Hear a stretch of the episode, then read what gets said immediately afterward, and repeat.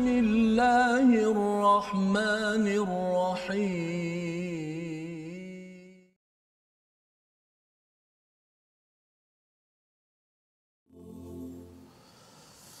والذين كذبوا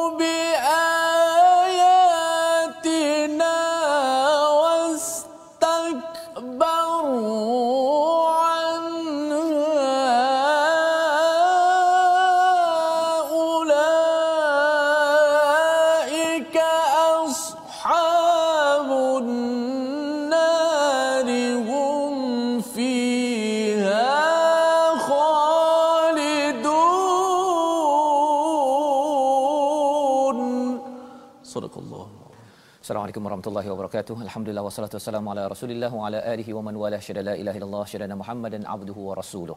Allahumma salli ala sayidina Muhammad wa ala alihi wa sahbihi ajma'in. Amma ba'du. Apa khabar tuan-tuan dan puan yang dirahmati Allah sekalian? Kita bersyukur pada Allah Subhanahu taala pada hari ini kita bertemu dalam My Quran Time baca faham amal dalam juz yang ke-8 surah Al-A'raf halaman 154 yang kita doakan.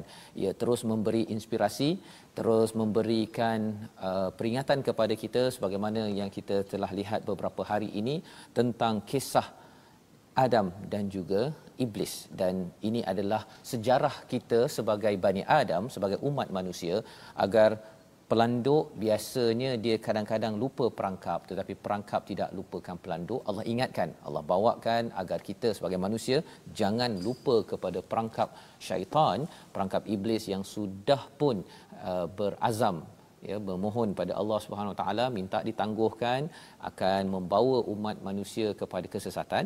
Tetapi bagi kita apabila kita bersama dengan hidayah maka insya-Allah kita akan terpelihara. Jadi kita mulakan dengan doa ringkas kita. Subhanakala ilmalana illa ma 'allamtana innaka antal alimul hakim. Rabbi zidni ilma. Dan hari ini kita bersama dengan Ustaz Tirmizi Ali. Apa khabar ya. Ustaz?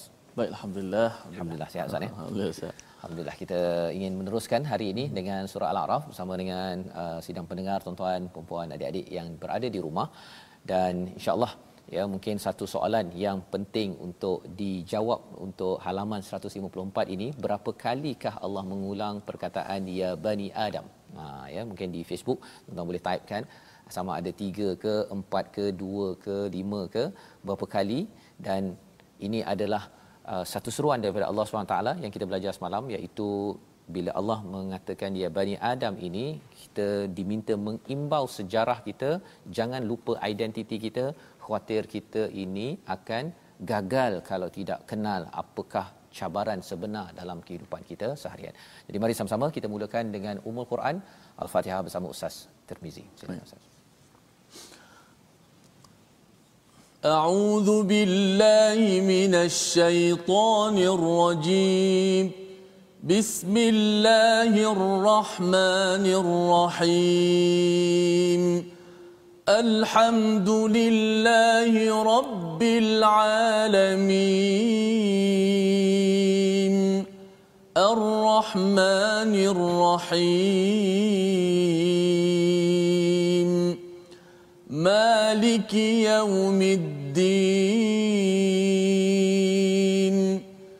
إياك نعبد وإياك نستعين. اهدنا الصراط المستقيم. صراط الذين أنعمت عليهم غير المغضوب عليهم ولا الضالين.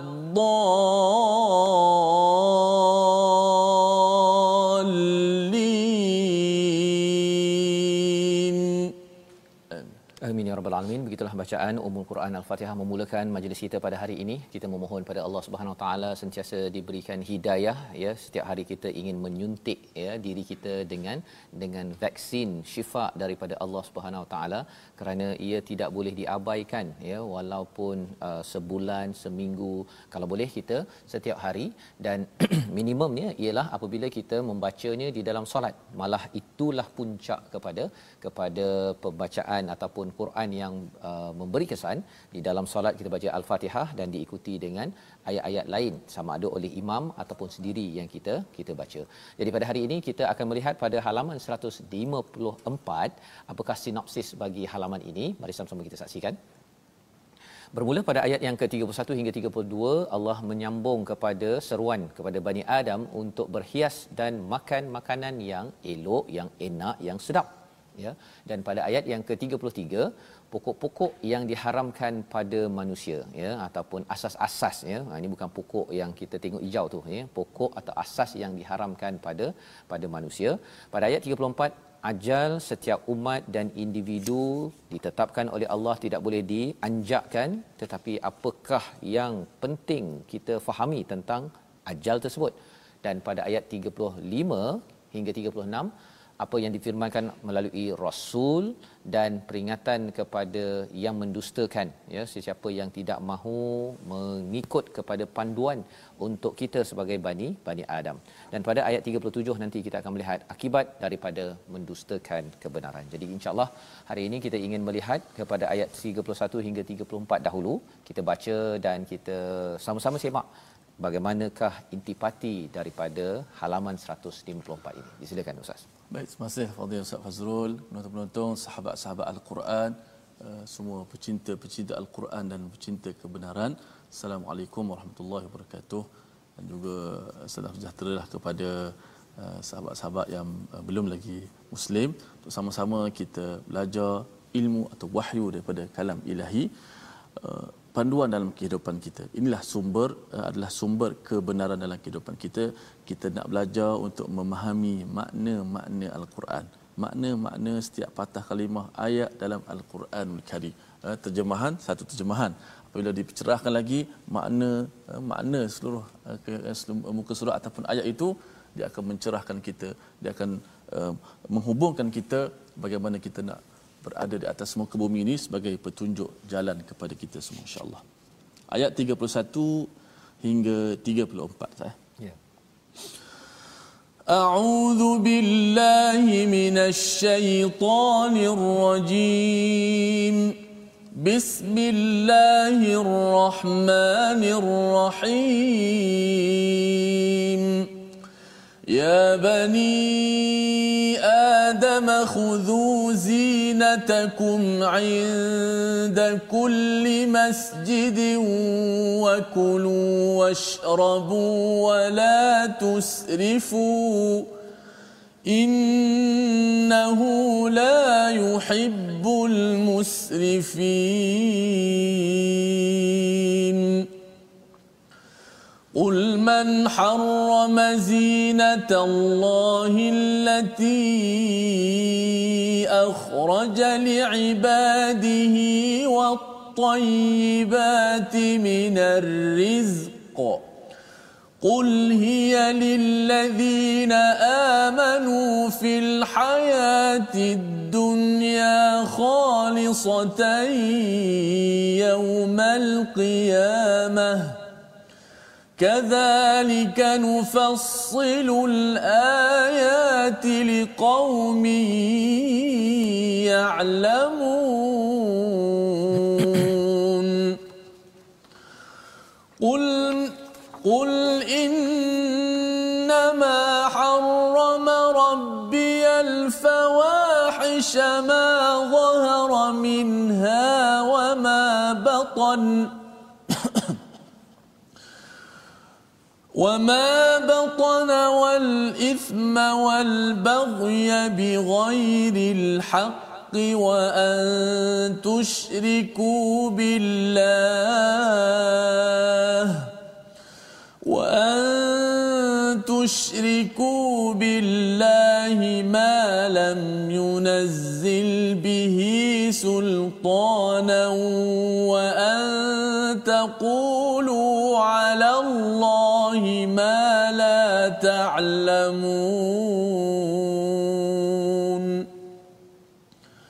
ولكل أمة أجل فإذا جاء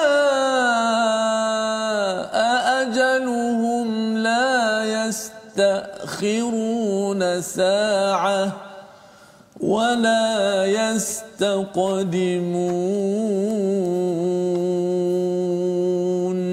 صدق الله العظيم Surah Al-Azim gitulah bacaan daripada ayat 31 hingga 34 Ustaz ya.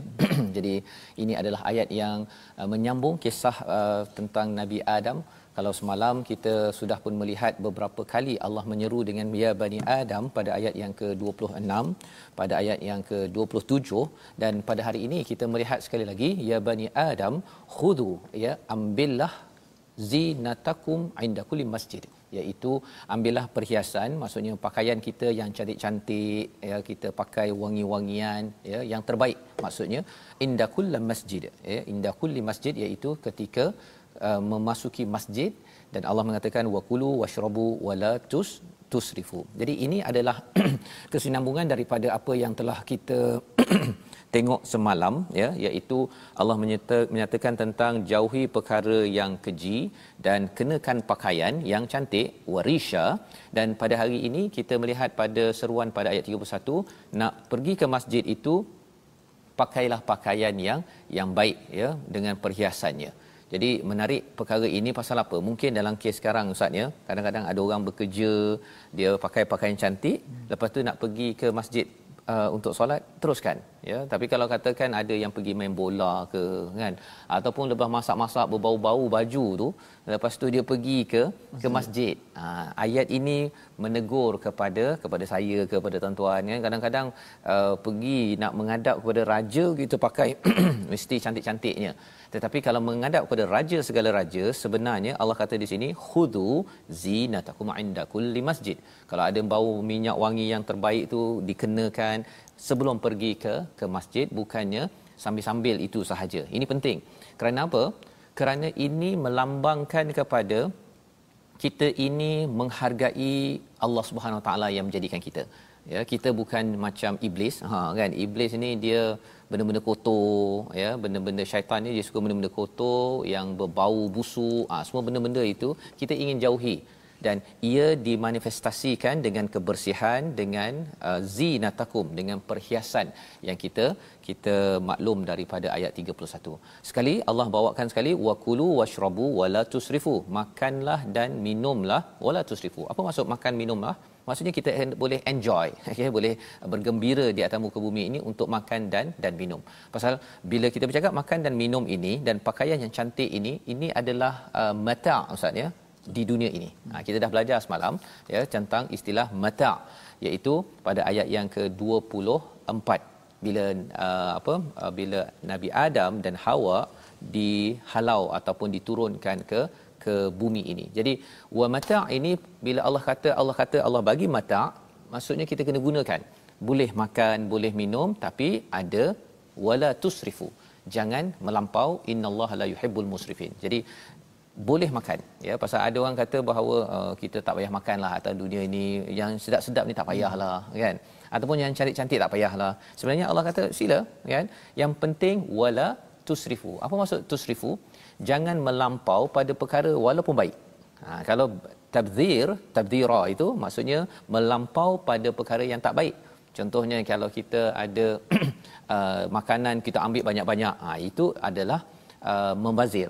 Tetapi kalau makanan tu semua kita ambil ya semua kita ambil tapi memang halal tak ada masalah.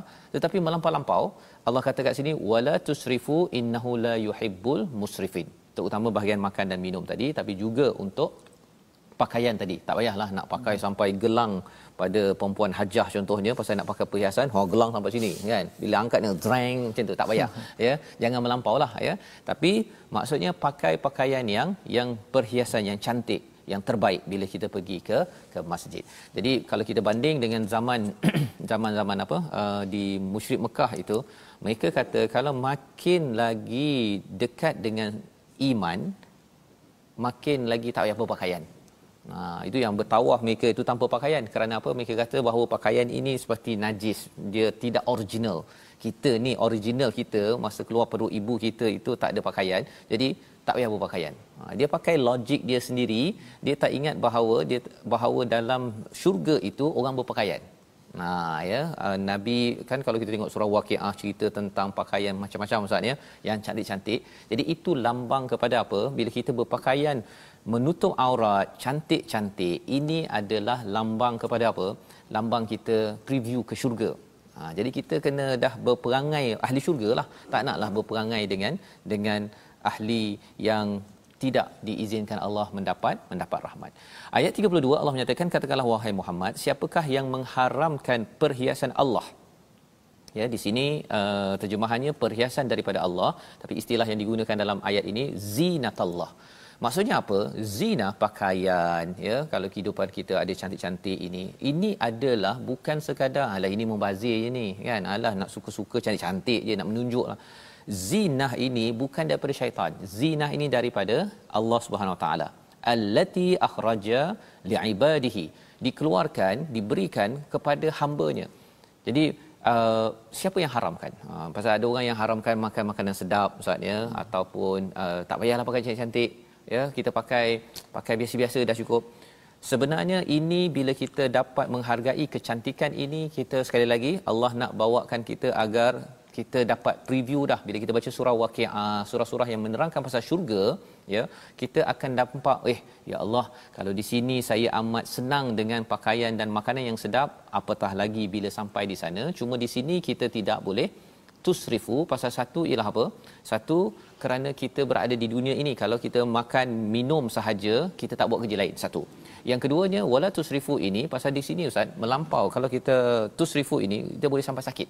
Hmm. Di akhirat nanti tak ada dah. Makanlah majak mana sekalipun ya. Tidak ada tandas tidak pergi ke apa tidak pergi toilet ya tidak pergi tandas itu tidak sakit. Kerana di sana adalah tempat untuk ber berhibur uh, khalidina fiha. Hmm. uh, abada ya. Tapi di sini wa mataun ilahin dia sampai satu masa saja. Jadi kita kena kena uh, jaga dia ada ada pantang larang. Ya, seperti Nabi Adam tu ada pantang larang untuk pergi ke pokok tersebut. Kita jaga pantang larang harapnya itu akan membawa kita untuk terus menghargai watayyibati minar rizqa ya. Menghargai kepada yang baik-baik daripada rezeki yang Allah berikan qul hiya lil ladina amanu katakanlah itulah yang diberikan pada orang yang beriman pada kehidupan di dunia khalisatan yaumal qiyamah. Menarik perkara ini. Iaitu bercakap tentang uh, perhiasan, makanan, rezeki yang baik ini. Orang beriman dapat di dunia ini, dapat. Tetapi ia hanya khusus kepada kepada orang beriman di hari kiamat. Siapa yang tak dapat? Khalisah itu maksudnya hanya bagi orang yang beriman. Siapa yang tak dapat? Orang yang kufur kepada Allah Subhanahu Wa Taala. Ya.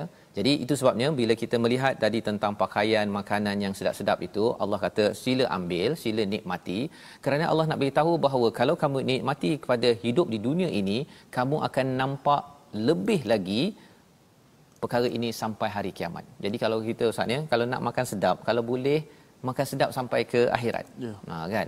Kalau kat sini mungkinlah ada benda yang tak boleh makan. Mm. Ha contohnya saya lah kan, ada benda yang saya tak boleh makan. Ada kawan saya dia tak boleh minum uh, mak- uh, dia sebelum ni dia boleh minum susu. Mm. Uh, keju ke apa ke sekarang tak boleh. Dia kalau nak makan benda-benda tunusu tu dia kena makan ubat. Kalau tidak dia istilahnya apa intolerance kan. Dia tak dapat terima akhirnya sakit perut apa sebagainya. Jadi kalau kita nak kita dah dapat dah dia dah dapat rasa susu, keju yang sedap tersebut tapi sekarang tak boleh, cheesecake semua tak, tak boleh dah nanti di hari kiamat nanti akan ada khusus untuk orang yang yang beriman. Pasal kita nak kalau boleh yang sedap-sedap cantik-cantik ni forever. Ha ya kekal bukannya hanya di dunia ini. Sebagai sebagai peringatan daripada Allah, kadzalika nufassilul ayati liqaumi ya'lamun. Ini adalah perincian. Allah terangkan terperinci ini ayat-ayat ini liqaumi ya'lamun. Apa maksud liqaumi ya'lamun? Pada kaum yang nak mengetahui yang tidak mahu taklid. Ha, kalau uh, kaum yang taklid ni yang suka ikut-ikut ni dia kata mungkin ah tak payahlah kita makan. Kita makan yang bisik-bisik je. Tak payah dah makan segala-gala yang uh, yang yang sedap-sedap contohnya. Ataupun dari segi pakaian pun dia pakaian yang yang mungkin uh, tidak cantik-cantik. Ya dia nak tolak perkara tersebut. Itu satu ekstrim. Tapi satu lagi ekstrim ialah apa? Yang buka semua ustaz ya yang tidak menutup aurat ataupun sekadar nak berhias semata semata-mata. Jadi Allah kata ini perincian. Ini adalah fasal. Fasal ini lebih kurang pelajaran yang penting. Mengapa penting? Kerana jangan diharamkan benda yang baik di dalam kehidupan kerana itu adalah peluang kita ada preview syurga. Ha ya, preview syurga tapi orang yang taklid akhirnya dia akan tak dapat preview syurga. Dia rasa dunia inilah segala-galanya ataupun dia rasakan dunia ini memang amat-amat tak best ya tidak ceria.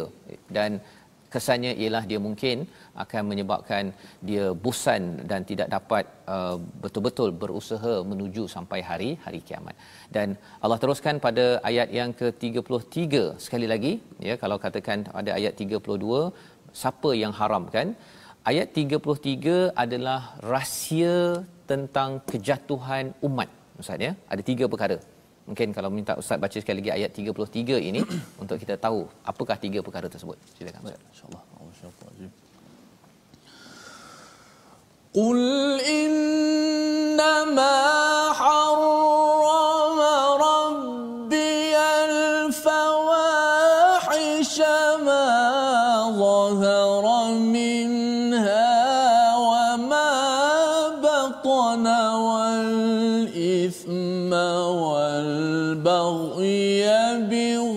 بغير الحق. والإثم والبغي بغير الحق وأن تشركوا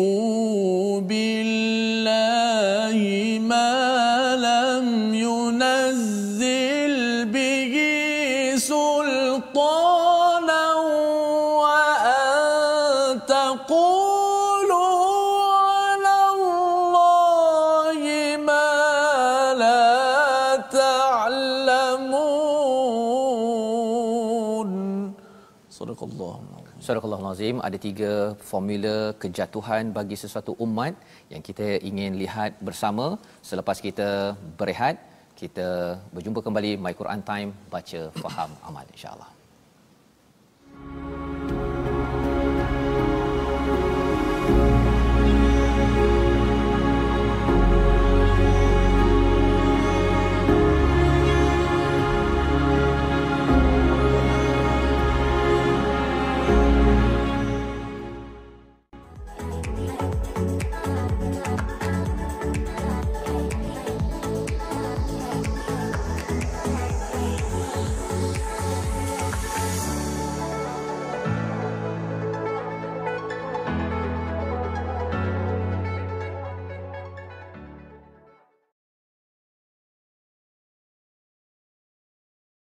Alhamdulillah, terima kasih kepada semua penonton-penonton, sahabat-sahabat Al-Quran kerana sentiasa terus uh, menerus istiqamah dalam main Quran Time baca faham amal.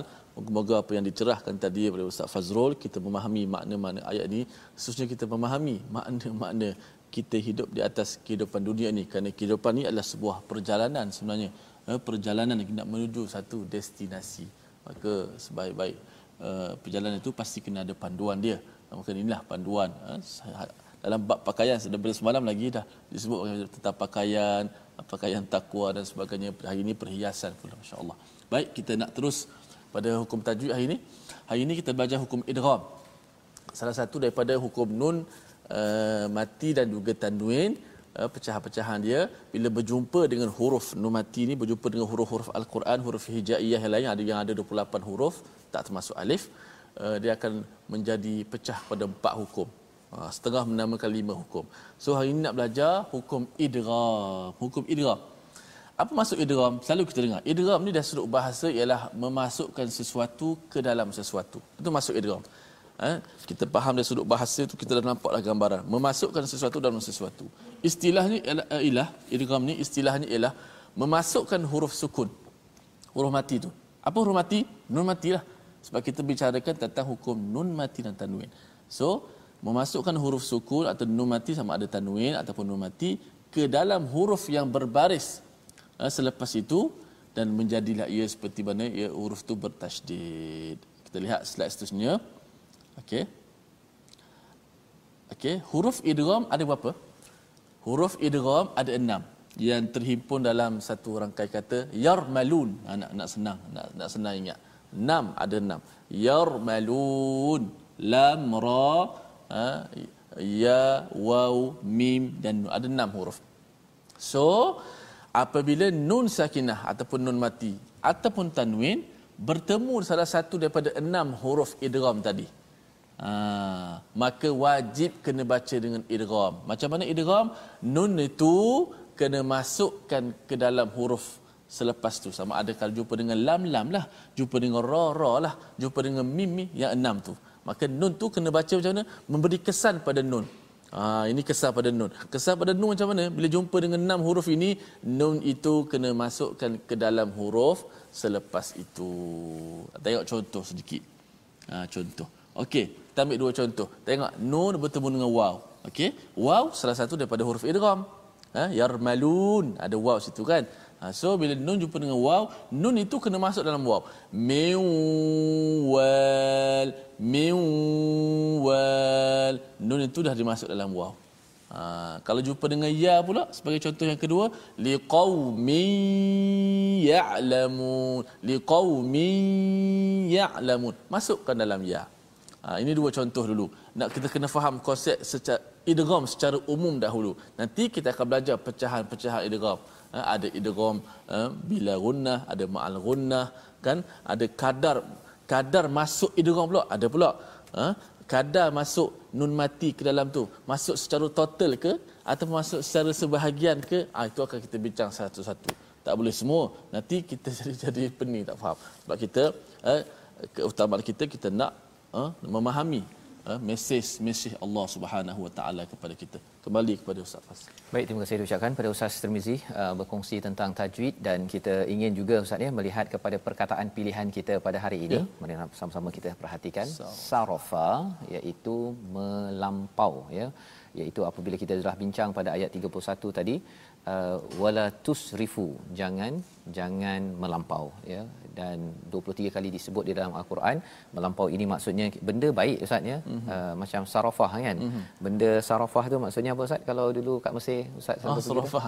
Sarafah tukar duit. Ha ya itu sarafah ke sarafah? Itu dengan sad silap saya. Sad kan? Ha, jadi ha. itu kita kena bezakan juga tu. Beza, betul. jadi silap dengan sifat kan? Silap sifat jadi soft. Sad ha. ha jadi itu tajwid ni penting untuk kita faham. Yang kita belajar hari ini sarafah. Sarafa ini melampau tapi sarafa maksudnya bertukar ustaz ya. hmm. ya itu yang kalau uh, money changer tu kita panggil sarafah. Ha ya jadi sad dengan sin membawa maksud yang berbeza dan perkataan inilah yang kita belajar pada hari ini dan tajwid amat penting ustaz ya Betul. sebut dia berbeza hmm. dia rasa bunyi lebih kurang sama Betul. kan tapi hmm. ejaan berbeza membawa maksud yang ber, berbeza baik jadi kita nak meneruskan pada hari ini iaitu kalau tadi kita sudah pun melihat sehingga ayat yang ke-32 ayat 33 membawakan kepada kita apakah formula ataupun perkara yang perlu kita elakkan agar kita tidak jatuh ya yang Allah nyatakan pada ayat 34 jadi kita tengok dulu ayat 33 iaitu Allah mengharamkan yang pertama fawahish ya perkara keji apa yang zahir apa yang batin apa maksud keji daripada luar? Yang kita boleh nampak ya mungkin dari segi tidak menutup auratnya dari segi berbuat perkara-perkara keji seperti zina dosa-dosa besar.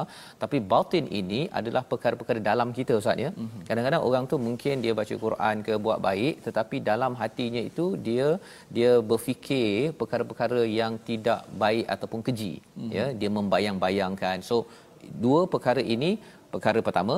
Kemudian wal ithm iaitu dosa dan bagh ya. Uh, kalau di uh, disimpulkan oleh Ibnu Kathir uh, daripada pendapat Mujahid pelbagai uh, tabi'in daripada awal dahulu iaitu ithm ini ada kaitan dengan diri sendiri dosa pada diri sendiri.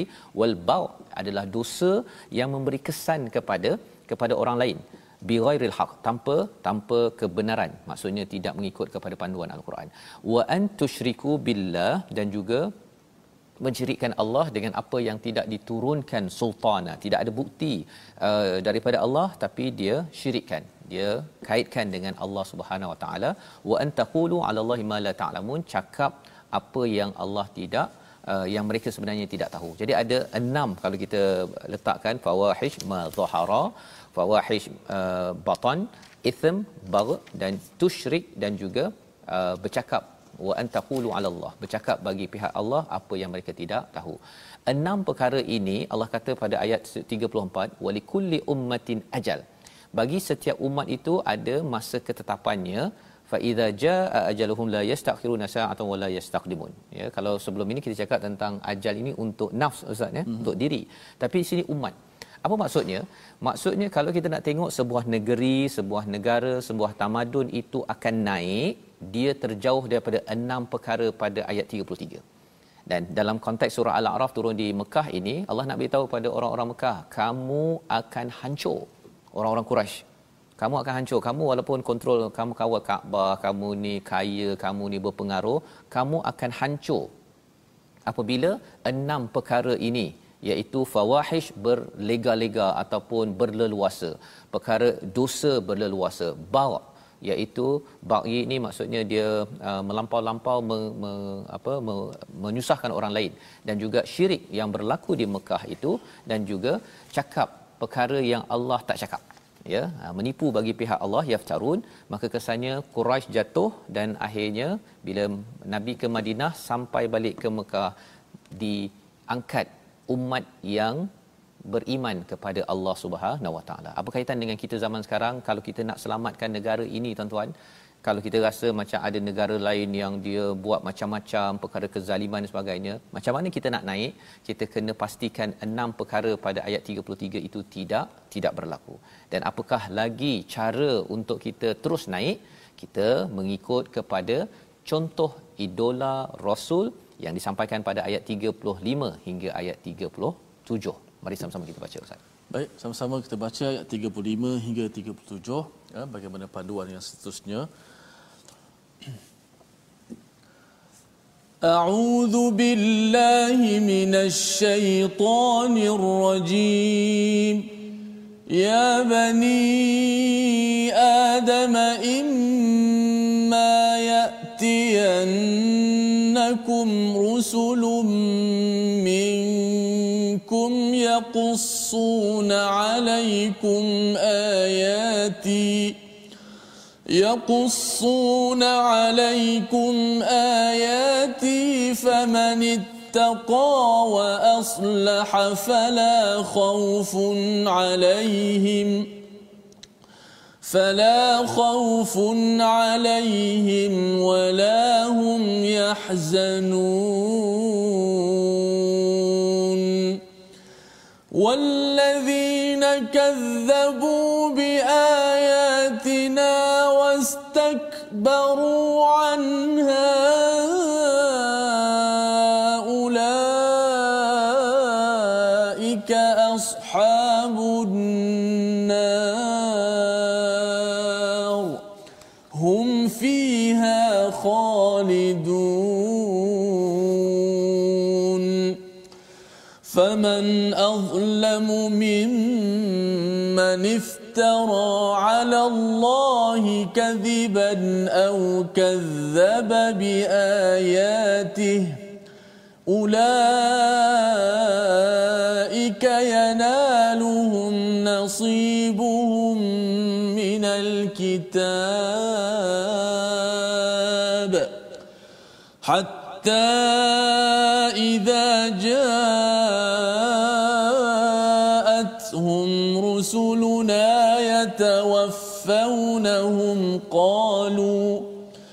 قالوا أين ما كنتم تدعون من دون الله؟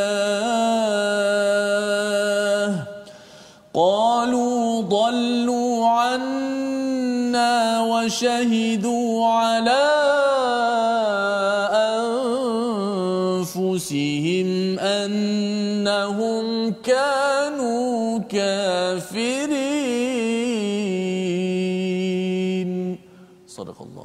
Surah Al-Azim. Gitulah bacaan daripada ayat 35 hingga 37 menyambung Allah mulakan sekali lagi dengan panggilan Ya Bani Adam. Sekali lagi bila kita bertemu dengan Ya Bani Adam, Ustaz ya, kita maklum bahawa sebenarnya Allah ingin kita sedar sejarah kita ya apakah sejarah kita yang penting iaitu imma yatiyannakum rusulun minkum yaqussuna alaikum yaqussuna alaikum ayati iaitu apabila datang ya sesungguhnya akan datang kepada kamu rusul rasul-rasul daripada kalangan kamu. Dia akan menceritakan membacakan alaikum kebesaran-kebesaran Allah ini. Maka apa yang perlu kita buat? Yang pertama takwa yang kedua kita membaiki apa kekurangan-kekurangan yang ada. Bila bercakap tentang datang rasul ini kalau kita melihat kepada surah al-baqarah Allah bercakap tentang bagaimana bila nabi Adam telah turun Allah kata Allah tawarkan hudai ataupun huda iaitu hidayah. Siapa yang ikut tidak ada lagi tidak akan bimbang tidak akan sedih. Dan di dalam ayat ini pun sama juga siapa yang didatangi rasul yang membacakan ayat-ayat Allah yang menunjukkan kebesaran Allah maka siapa yang respon kepada rasul ini maksudnya respon pada hidayah ini dengan takwa dan membaiki diri fala khaufun alaihim walahum yahzanun. Inilah cara bagaimana Allah ingin mengembalikan kita semula ke syurga Allah Subhanahu taala. Allah berikan kita pakaian Allah berikan kita makanan yang cantik-cantik yang sedap-sedap agar kita dapat rasai preview ya apa yang berlaku di syurga tetapi bukan sekadar kita makan minum pakai cantik-cantik bukan sekadar itu tapi mestilah takwa dan islah sebagai asasnya jadi ini adalah pedoman untuk kita dapat balik kampung Ustaz ya. Ha, untuk balik kampung. Kita kalau kat dunia ni tak dapat balik kampung pun Ustaz. Hmm. Kena tahan PKP pun kita dah merana kan. Apatah lagi kalau katakan kalau surah Al-A'raf ni kena tahan dekat border. Ha kan dekat antara syurga neraka. Ada orang kata bahawa alah sekejap je. Sekejap di akhirat itu adalah macam kita lah Ustaz ya. Tak sampai pun uh, setahun kena tahan yang tak sampai beberapa bulan boleh, boleh balik ni. Kita rasa wah kan. Tapi di akhirat nanti masanya tak macam masa di sini. Mhm. Masa kita ini tak sampai sehari pun. Kita kalau 60 70 tahun hidup tak sampai sehari pun masa di di akhirat kerana kita bercakap tentang relativity. Mungkin tuan-tuan ada yang uh, apa yang minat tentang teori relativity Einstein bercakap tentang masa ni relatif. Dan memang pun ya bila kita bercakap tentang alam berbeza masanya berbeza dan di sini Allah memberikan panduan kepada kita bagaimana untuk untuk kita terus dapat fala khaufun alaihim walahum yahzanun. Daerah apa namanya yang tidak ada takut langsung dan tidak sedih lagi di sini kita dapat sikit ya ketenangan tetapi yang hakikatnya yang mutlaknya apabila sampai ke ke syurga Allah. Walladzina kadzabu. Tetapi bagi siapa yang buat dua perkara dua perkara. Walladzina kadzabu biayatina wastakbaru. Mendustakan ayat-ayat kami dan juga sombong. Kita banyak kali berjumpa dengan perkataan kadzabu ni ustaz ya. Kadzabu ni mendustakan mengapa dia mendustakan? Pasal masalah dalam hati. Fi qulubihim marad. Hati kalau sakit ya tidak exercise. Ha exercise hati iaitu tengok kebesaran Allah dalam surah al-an'am yang kita dah belajar. Uh, kesannya ialah kita rasakan bahawa saya lebih besar daripada apa? Daripada Allah. Ha ya macam iblis lah. Hmm. tapi iblis tak cakap dia lebih besar daripada Allah. Dia kata aku lebih baik daripada daripada Adam. Tapi sebenarnya dia sombong. Istakbara. Apa maksud dia sombong? Kerana dia rasakan bahawa uh, api lebih mulia daripada tanah Padahal sebenarnya Allah tak pernah cakap begitu pun. Dia memperkecil-kecilkan kebenaran yang dibawakan oleh Allah. Jadi sebabnya kebenaran al-haq dalam al-Quran ini kalau kita dapat kita tak buat lagi, kita minta ampun pada Allah, kita kata ya Allah, sadaqallahul azim. Ini betul ya Allah. Kita tidak kadzabu, tidak menidakkan. Pasal kita rasa macam kita tak buat ataupun rasa susah, kita rasa ah, tak payahlah kot, kan? Kerana apa? Bila kita mula menidakkan, menafikan, itu adalah penyakit hati dan lepas dah sakit hati berlakulah apa yang dinamakan wastakbaru anha sombong. Ulaika ashabun nar hum fiha khalidun. Ini tempat siapa? Tempat iblis. Ha kan? Iblis memang dia nak bawa kuncu-kuncunya dustakan nafikan kebenaran dan sombong geng saya. Hum fiha khalidun.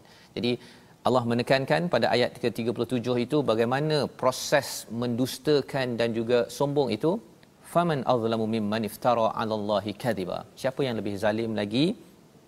Orang yang mengada-ngadakan uh, pendustaan bagi Allah ataupun mendustakan ayat-ayatnya. Apa maksud mendustakan ataupun menyat apa uh, iftara tadi? 'ala Allahi kadhiba ataupun wa kadzdzaba bi ayati. Ada dua beza. Satu ialah dia buat-buat uh, Allah cakap. Ha, macam ada orang cakap ustaznya dia buat-buat dia kata Allah cakap kita kena buat gini gini gini. Tapi tak ada dalam Quran ya ataupun Allah haramkan begini begini begini tapi tak ada dalam Quran. Ya yang kita dah belajar tadi mengharamkan pakai cantik uh, kereta cantik ustaz rumah cantik. Dia kata tak payahlah rumah cantik kereta cantik kita tak penting ke kat dunia ni kan? Yang penting akhirat. Jangan di dibuat perkataan yang Allah tak cakap. Ya itu yang uh, maksud yang pertama. Ataupun yang keduanya kadzdzaba bi ayati nampak kepada matahari kebesaran Allah ini dia mendustakan. Rasa tak penting kot dia tengok kepada makanan bahawa dalam surah al-an'am kita dah belajar banyak perkara itu. Tengok kepada padi kepada jagung pada buah kelapa. Ini kebesaran Allah. Allah boleh hidupkan daripada mati Allah boleh mematikan daripada yang hidup. Ha, jadi kalau kita dustakan kita rasa macam tak penting kot. Kan? Makan-makan jelah tak payah ambil pengajaran. Itu Allah kata ulaika yanaluhum nasibuhum minal kitab iaitu mereka itu akan di mendapat bahagian mereka daripada kitab yang tersurat. Apa maksud kitab di sini? Kitab catatan kita yang ditulis oleh Rakib Atid. Tuan-tuan baca Quran sekarang dicatat banyak pahala dapat insya-Allah dengan niat kerana Allah. Tetapi kalau orang yang yang yang uh, mendustakan ini dia akan dapat dia punya azabnya. Hatta idza ja'atuhum rusuluna yatawaffawnahum qalu aina ma kuntum tad'una min dunillah. Maka bila mereka dimatikan malaikat bertanya. Ha, Rusuluhum di sini bukannya uh, rasul ustaz ya, hmm. rasul nabi. Ini rusulana ini adalah rusuluna ini adalah para malaikat yang mengambil nyawa. Uh, mana yang kamu syirikkan? Maka apa jawapannya? Dallu anna. Mereka dah hilang. Tak ada dah. Tak ada nak cover kami, nak nak tolong kami. Kami bersaksi, mereka bersaksi dan mereka itu adalah orang-orang yang yang kufur. Jadi Allah beritahu uh, ayat 37 ini pasal kita tidak mahu ikut iblis kita ingin ikut kepada Nabi Adam sebagai Bani Adam mengikut panduan agar bertemu kembali syurga yang kita impikan. Membawa kita kepada situasi keseluruhan apa yang ada dalam halaman ini ha, yang itu pakai cantik-cantik ha, dan jangan kita menunggang ataupun me, me, apa, menggunakan uh, peluang agama ini untuk men, menyokong kepada uh, agenda iblis syaitan. Ha itu ya, itu yang kanan itu menunggang agama dan yang bawah itu ialah bercakap tentang limit ya. Ada uh, road tax dah mati. Uh, road tax mati pun kita dah kita dah bergegar kalau katakan berjumpa dengan JPJ apatah lagi kalau kita punya umat dan diri kita ada mati je itu sepatutnya kita kena buat persediaan dan jangan uh, menjadi ahli dewan uh, neraka ya yang menyembah kepada kerusi tetapi kita menyembahlah kepada Allah Subhanahu Wa Taala. Membawa pada resolusi kita pada hari ini, yang pertama jangan melampau ketika makan dan yang kedua manfaatkan perhiasan di dunia dengan iman untuk dapatkan lebih banyak lagi ganjaran di akhirat dan kita sentiasa bersiap sedia menghadapi ajal ataupun kematian pada ayat 34. Kita doa bersama Allah pimpin kita Ustaz. Bismillahirrahmanirrahim. Alhamdulillahirabbil alamin. والصلاة والسلام على أشرف الأنبياء والمرسلين وعلى آله وصحبه أجمعين Ya Allah ya Tuhan kami tambahkanlah nikmat kepada kami ya Allah berikanlah perhiasan yang terbaik untuk kami ya Allah Ya Allah janganlah kau tahan nikmat ini kepada kami ini ya Allah Ya Allah masukkanlah kami ke syurga-Mu ya Allah Ya Allah kurniakanlah kepada kami untuk terus nikmat ini bersama dengan Al-Quran kalammu ya Allah. Janganlah kau tarik nikmat yang sangat hebat dan besar ini ya Allah. Dan ampunkanlah dosa kami ya Allah. Ampunkanlah segala salah silap kami ini ya Allah. Amin ya rabbal alamin. Walhamdulillah. Amin ya rabbal alamin. Moga-moga Allah memberikan panduan kepada kita sedar sejarah kita sebagai Bani Adam dengan kita selalu mengikut kepada Rasul yang membawakan ayati kempen inilah yang kita ingin sampaikan dalam tabung gerakan al-Quran agar masyarakat sedar bahawa kita ada sejarah. Sejarah kita bukan sekadar pada tahun 57 ataupun tahun 1900 tetapi seawal penciptaan manusia ada cabaran yang melanda tetapi kalau kita jauhi enam perkara daripada ayat 33 insya-Allah masyarakat kita akan bangkit dan terbina. Inilah yang kita ingin sampaikan. Kita bertemu lagi pada episod ulangan jam 5, jam 10 dan jam 6 pagi. Rancangan ini dibawakan oleh Mufas. Kita bertemu My Quran Time baca faham amal insya